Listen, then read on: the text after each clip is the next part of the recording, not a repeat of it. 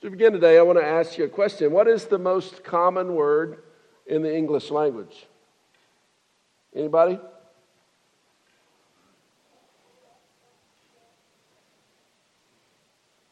All of these people, nobody wants to guess. Not as the, the, the, T H E. Some estimate that over 4% of the usage in English is that little word the. So that's simple, right? Everybody, everybody think in your head uh, definition. You give me a definition of the. Yeah, uh, that's right. Do you know in the Oxford English Dictionary there are 50 entries for the word the? In the Webster's Dictionary, over 23 definitions of the word the. Can you believe that? Sometimes the simplest things are profound, right? The simplest things can be hard to understand or hard to apply. Today, we have, uh, as we look in this series on true forgiveness, we have the words Jesus said about forgiveness in the Lord's Prayer. In Matthew 6 12, it says, Forgive us our debts as we forgive our debtors. Or if you learned it like I did, forgive us our trespasses as we forgive those who trespassed against us. We used to pray that before all of our Little League football games. So that's always the way I remember it. But that seems so simple, right? If he just stopped after forgive us our debts, we'd all get it. We all realize that we do things sometimes God doesn't want us to do, or we don't always do what God wants us to do. We understand that and we, we see that. We can understand the need to confess, the, the need to repent, to turn away from sin, right? But he says, as we forgive our debtors. That's what makes it complex. That's what makes it hard. I have this little book that I use over and over the 30 years of ministry I've had. It's called The Hard Sayings of Jesus, and this is one of them. What does that mean? it's hard to understand sometimes, isn't it? We say, I love the ballet, or some people say that, but I don't love the cable TV. We say, I have the, the flu, but we don't say, I have the headache. We say winter is the coldest season. We don't say winter is coldest season. Just like we would have a hard time explaining the usage of the word the to somebody that doesn't speak English, so it is hard for us to understand what does it mean to forgive us our debts as we forgive our debtors. What does it mean? During one period of his life, John Wesley was a missionary in the American colonies. I know this because I had Georgia history. Primarily, he worked in the state of what, what is now the state of Georgia. There was a general down there by the name of Oglethorpe with whom Wesley had some dealings. Uh, general Oglethorpe was a great military leader, but he had a reputation just deserved as a harsh and brutal man. One day he said to John Wesley, I never forgive. To which Wesley replied, Then, sir, I hope you never sin. Who of us have never sinned? Who of us don't need our sins forgiven? So we understand forgive us our debts as we pray. But as we forgive our debtors, Augustine called this text a terrible petition. He pointed out if you pray these words while you're harboring an unforgiving spirit, you're actually asking God not to forgive you. Think about that for a minute. If you pray, forgive us our debts as we forgive our debtors, while refusing to forgive those who have wronged you, this prayer, which is meant to be a blessing, becomes a self inflicted curse. In that case, you're really saying, Oh God, since I've not forgiven my brother or sister, please do not forgive me.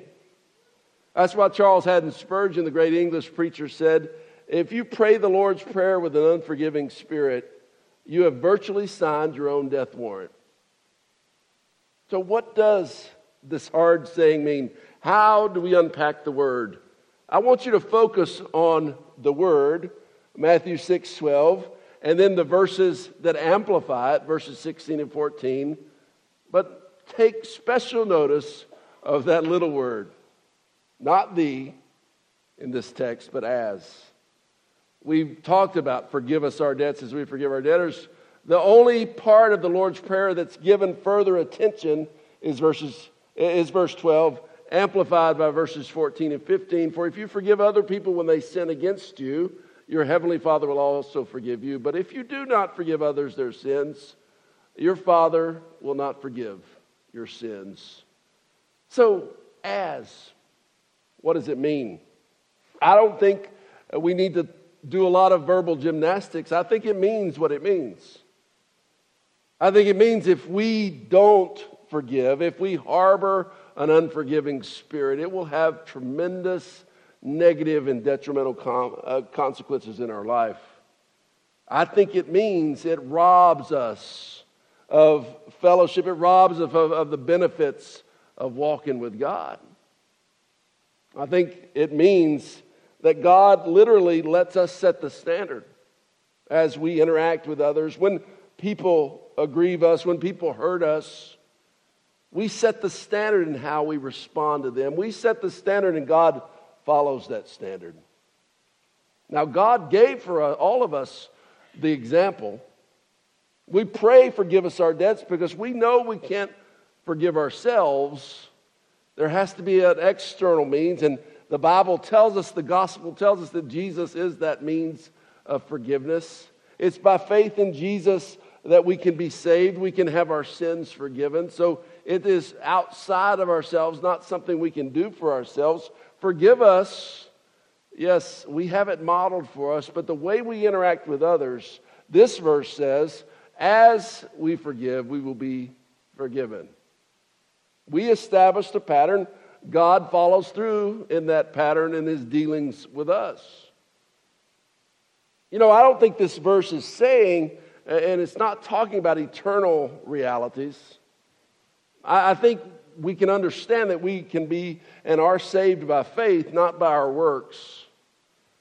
But I think what this does very, in a very real way mean is that we cannot possibly walk closely with God if we refuse to forgive. That we can be unforgiven as Christians in the sense that we choose to walk in a way that's not like God. It's very important for us to understand that, that our interactions with others, they have eternal consequences. You can be a son or a daughter, but not have a close relationship, a relationship at all with one of your parents, right? It doesn't change the fact that you're a son or daughter. That's salvation. But you can have no relationship whatsoever. There can be estrangement, right?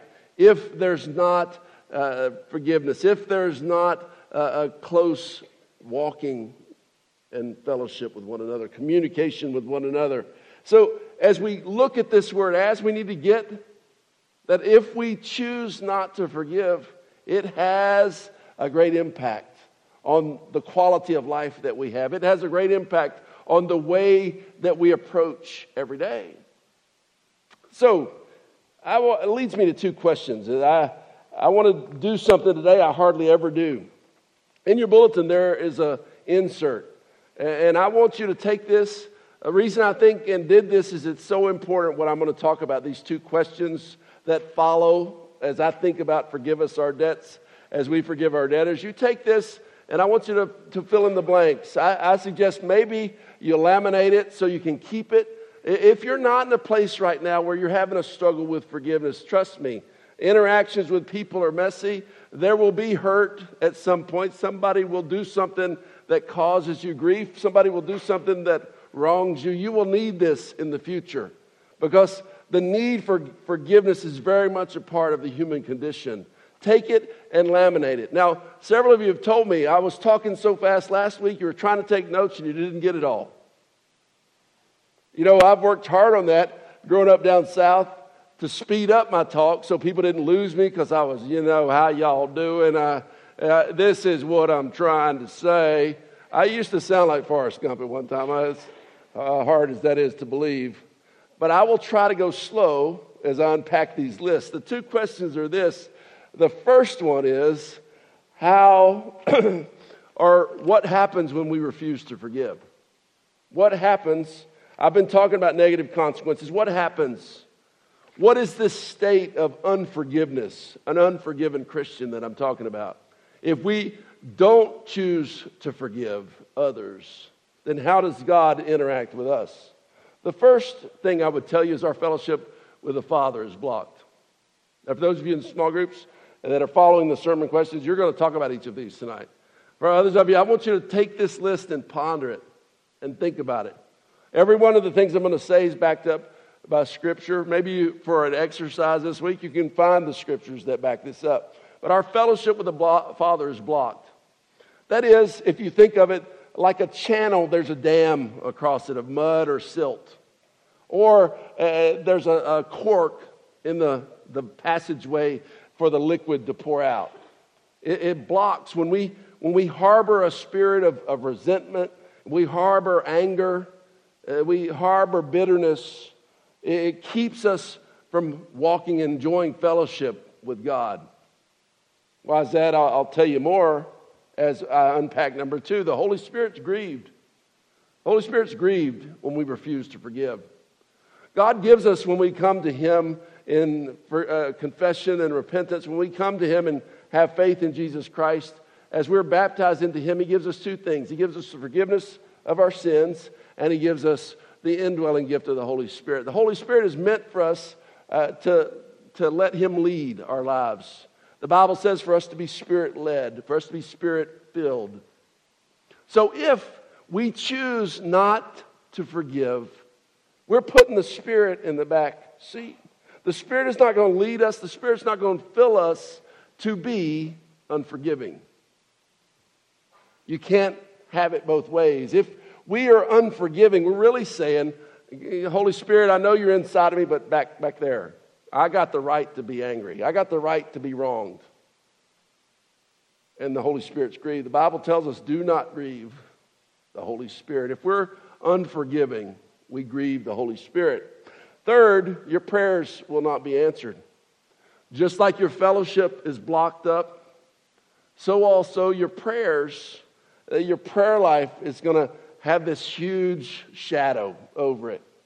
Uh, your prayers are, uh, you, you, because you have that anger and bitterness, that unforgiveness, it's going to cause a block in your prayer life. Fourth, God leaves you alone because you're not in fellowship with Him, you're not walking with Him. He leaves you alone to face the problems of life in your own power. If you shut off the Holy Spirit, you can't have the fruit of the Spirit in your life. If you choose to do things your way, if you choose to handle things with your power in human or secular wisdom, then, then God's not going to, He's a gentleman. He's not going to intervene, He's not going to override your decision. Fifth, the devil gains a foothold through your bitterness. The devil gains a foothold. The Bible says, do not be angry, for that gives the devil a foothold. And if we're unforgiving, it comes with those qualities, doesn't it? As we talked about last week anger and bitterness and resentment that we hold on to. Six, you force God to become your enemy. You force God to become your enemy. He can't be for you if you don't allow Him to work in you. You know, the, the challenge of becoming a disciple is to seek to be like Jesus. God has always been about, from the book of Genesis all the way to Revelation, He's always been about reconciliation. He's always been about redemption. God never did the aggrieving, but people from Adam on chose in their free will to do the things they wanted to do or the, not to do the things God wanted them to do. The Bible calls that sin. They chose to break that fellowship, to put a, a chasm between their relationship with God and themselves. God gave Jesus so that we could have that bridge across the chasm. But listen, if we choose the way of unforgiveness, we can't have that closeness of reconciliation that God wants us to have. He's not going to impose himself on us. Seventh, you lose the blessing of God on your life. You lose the blessing of God on your life. As I've talked about the fruit of the Spirit, God wants to bless us with. Having a peace that passes understanding, God wants to bless us with. Having a love for even those, as we talked about last week, even those who are enemies, blessing those who persecute us. God wants to bring that ability to let go of the past. Remember last week we defined forgiveness as being able to let go of the past with walking with God. If you can't forgive, those blessings can't be unleashed. They can't be uh, unlocked in your life. Eighth, you waste time nursing a wounded spirit. You waste time nursing a wounded spirit. You know, I think of the times in my life I've been unforgiving. I was thinking about a minute ago, I, I didn't even share this with the first service, y'all getting a bonus. I, in uh, the 11th grade, got hurt playing football. And, you know, I'd, I was looking forward to baseball and wrestling that season because because I'd been able, fortunate enough to play varsity all three sports when I was a sophomore. So I got hurt, was in the hospital for two weeks. Long story short, I was healed up a bit by the time I got to baseball season, but I was a catcher. I was on the varsity when I was in 10th grade as a catcher, but because of this brain injury, I wasn't able to play catcher for tryouts for junior year. And so I tried out as a outfielder. And you know, I wasn't the same quality of player as an outfielder as I was as a catcher, and the coach cut me. I was coming back from an injury, coach cuts me. Quite a few years, that was sticking right here. How dare he cut somebody who, not by fault of their own, had to change positions? Hmm. There's a lot of wasted time holding on to that. A lot of wasted energy. You waste time. Time is precious. We only have so much of it. The longer you hold on and be unforgiving, the more time you waste. Time that could be used for loving life, time that could be used for loving and enjoying people. Ninth, you become enslaved to the people you hate. they really become your masters. They probably have forgotten about whatever it is. In many cases, they did to hurt you, but, but you're letting them be your master. And tenth, you become like the people you refuse to forgive. Instead of walking in godliness, instead of living and acting with another person like Jesus would, you act like the enemy. You act like a person who's not godly. Instead of living up and pulling people up to a higher standard, you wallow down there in the mud with them, seeking the fleshly way instead of the spiritual way. All of that kind of depressing. I don't think any of us want that list of 10 to be true of our life, do we? So, how can we know when we have truly forgiven? That's the second question the more important question. I had that question asked me several times this week. And I know if several of you asked me, email, text, whatever, uh, in person, then I know that was on the mind of many of you. How can we know we've truly forgiven? How can we see we're making progress in this, in this uh, process of forgiveness? First, we can face what they did and forgive them anyway. Not rationalize it, not somehow excuse it, that when people do wrong things to us, we need to understand and call it what it is. But we can face it and forgive them anyway. We can, even though it was wrong, we can move past it. We begin to let go of it. Secondly, we don't keep bringing it up to them. Boy, that's hard to do, isn't it? It's hard when you, you have a, a negative discussion with somebody that's hurt you in the past. It's so hard not to bring that stuff up again. But if we move through the process of forgiveness. If we've truly forgiven somebody, we cannot go there. And I will tell you, a little hint, it's never a good thing in conflict resolution to bring up the past anyway. Whoever is right. whoever's wrong. Usually it's a little of both, right? But don't keep bringing up the past. Third, if we've truly forgiven somebody, we don't talk about it to others. We don't air that business with others. And remember again, forgiveness is letting go of the past, moving as and living as Christ would want us to live. Uh, fourth, we show mercy instead of judgment. We show mercy instead of judgment, which is, is what God does. God is the God of grace, He's the God of mercy, of loving kindness, the Old Testament tells us. The New Testament shows it to us that Jesus, by His grace, gave Himself up for us. And so, if being a disciple is somebody who puts Jesus first in every area of our life, it means that when somebody has wronged us, somebody has hurt us, we can show mercy instead of judgment. More about that next week as we examine the, the relationship between judgment or lack of judgment and forgiveness. Fifth, you refuse to speak evil of others. If we are moving in that process to truly forgiving someone, we refuse to speak evil of them. It's kind of like don't talk about it, but, but we don't run them down, even if we think we have means and the right to do it. Six, we choose not to dwell on it. Martin Luther said, one of my favorite sayings about temptation, Martin Luther said, You can't stop birds from flying over your head, but you can stop them from building a nest in your hair. What he means is you can control what you think about, what you dwell on. You can control what thoughts you have over and over in your head. You can choose to think on the word. You can choose to think on the promises of God. You can choose to think about what's positive, or you can choose to think about what's negative. You can choose to think about what, who's hurt you and what they've done to you. You can choose to hold on to it and dwell in it. If you're moving in that process of true forgiveness, you, you can choose not to dwell on it. You, you have success in not dwelling on it. You have success on moving past it. Seventh, pray for them.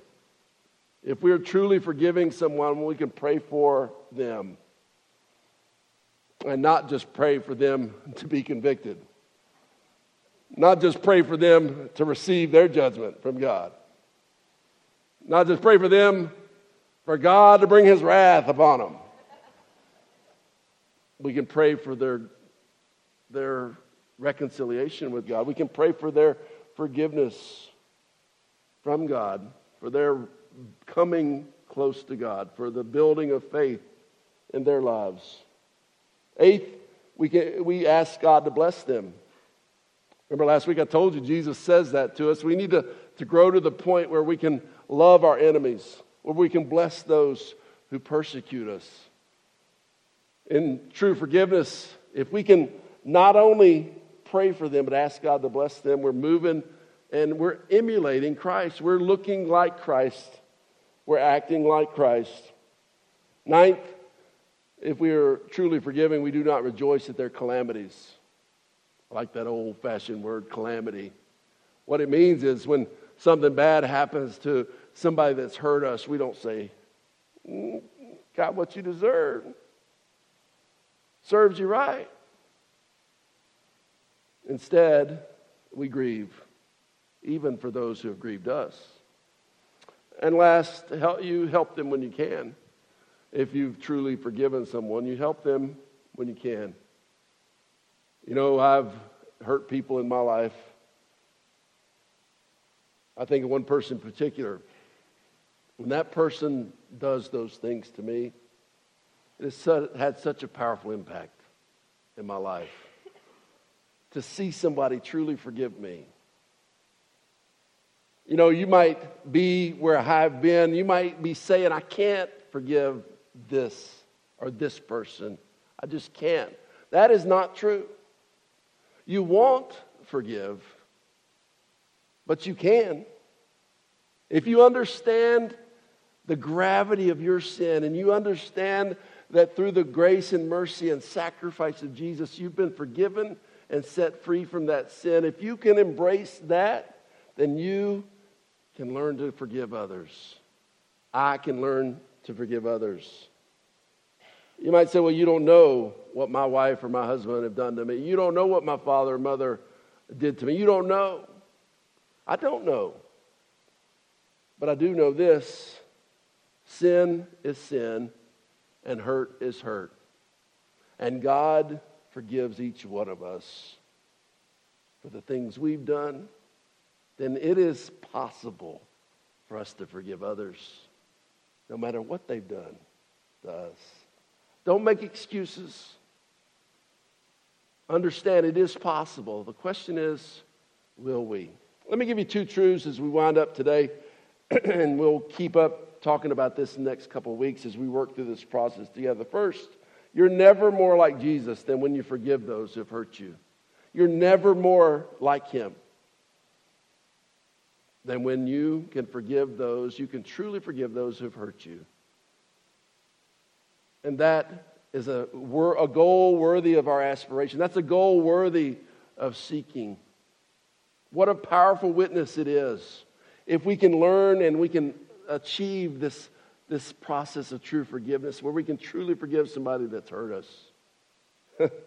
Jesus is pleased. Jesus, we are a great witness for him. A second, you'll never fully enter into your freedom in Christ until you practice the freedom of forgiveness. How does anger feel as you live with it day by day? How does bitterness resonate? How does it affect your attitude every day? How does resentment stick down right here in your craw? God wants to set us free of all of that. You see, the, the thing is, as I said uh, before, if we've not forgiven someone, they become our master. It, it, they really win if we hold on to that anger and that bitterness, that resentment. But God wants to set us free, God wants to release us. We have to be willing to be willing. Came across a letter that I want to share with you. It's written by an alcoholic, but it has a lot of, of, of illustration of what I've been talking about today. I want you to listen carefully as I read it. And by the way, uh, that's just one temptation that we struggle with, that alcoholic.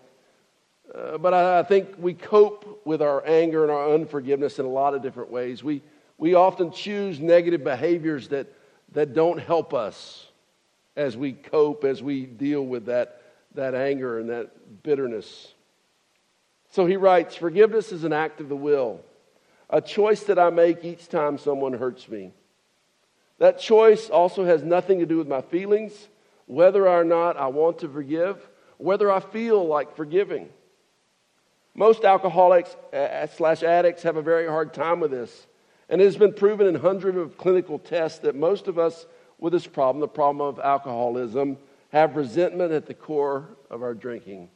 I would say most of the coping behaviors have resentment, unforgiven uh, griefs of the past at the core, the motivation of that behavior. A case in point, when I joined AA, I discovered I had a fierce resentment against my ex wife. As my sponsor used to say, boy, she's living rent free in your head. One of the other pearls that he cast before this swine was that having a resentment is like drinking poison and praying for the other guy to die. The logic of that stupidity finally rang home with me. I guess prior to that, the cheese had slipped off my cracker, but good. The great danger was that if I did not forgive her, I could not be released from this prison and I might drink again. Christ ordered us to do this. If you keep my commands, you are my disciples. Then you shall know the truth, and the truth shall set you free. This promise is conditional. It doesn't apply to me if I don't keep his commands, period. The solution my sponsor gave me was this I was told to pray for her every day and every time during every day that I thought of her for 90 days, and to report to him every day what I'd learned from this exercise. I discovered that somewhere between the 30th and 60th days, the resentment left me, and for the most part has been gone ever since. When I think of her now, it's mostly in gratitude for the good years and kids we had together, and to remember how my own irresponsibility in drinking led to the demise of that relationship. Those were my own bad choices. Since then, the Lord has restored what the locust had eaten, and then some. When the ugly specter of previous resentment returns, I have to pray for her again. Works every time. Listen, it works every time, even though sometimes I have to pray for the willingness to be willing. You might be thinking from last week and this week, I just don't know if I can get there. I'm asking you to start with the willingness to be willing. And you notice what he said? As he prayed for her, he began to, to understand and own his own weakness, his own culpability, his own sinfulness. As we realize and own our sinfulness, we understand how much a blessing God's given to us to forgive us. And then we understand how much of a blessing it can be for us to forgive somebody else, truly. The willingness to be willing. I wonder today if you'll try. You'll try to not say, I can't forgive. I wonder if you will try day by day to win each day in forgiving those people or persons who have hurt you. I wonder if you'll let God, as you pray to Him, forgive me, God, you'll help, ask Him to help me, God, to forgive those who've trespassed against me. We can do it. We can. Out of the same mouth comes praises and curses. Out of the same mouth comes blessing and rebuke. Out of the same mouth comes words that separate or words that unite. Out of the same mouth, and the Bible says, out of the overflow of the heart, the mouth speaks. Out of the same mouth and from the same heart come words of bitterness and anger or words of forgiveness, words of destruction or words of healing. Which will it be? Others, we think about these things. This is a hard word. It is so hard to give up the right to be hurt, the right to be uh, feel wrong, the right to be aggrieved. But what damage it does to us to hold on to those hurts, to hold on to that anger, to hold on to that hatred, to hold on to that resentment. Father, I pray that you'll help us in this, this, these few weeks of thinking about forgiveness. You'll help us to be willing to be willing. You'll help us to win every day. You'll help us to move forward. To help us let go of the past. To help us to enjoy your blessings. I pray in Jesus' name. Amen. This ministry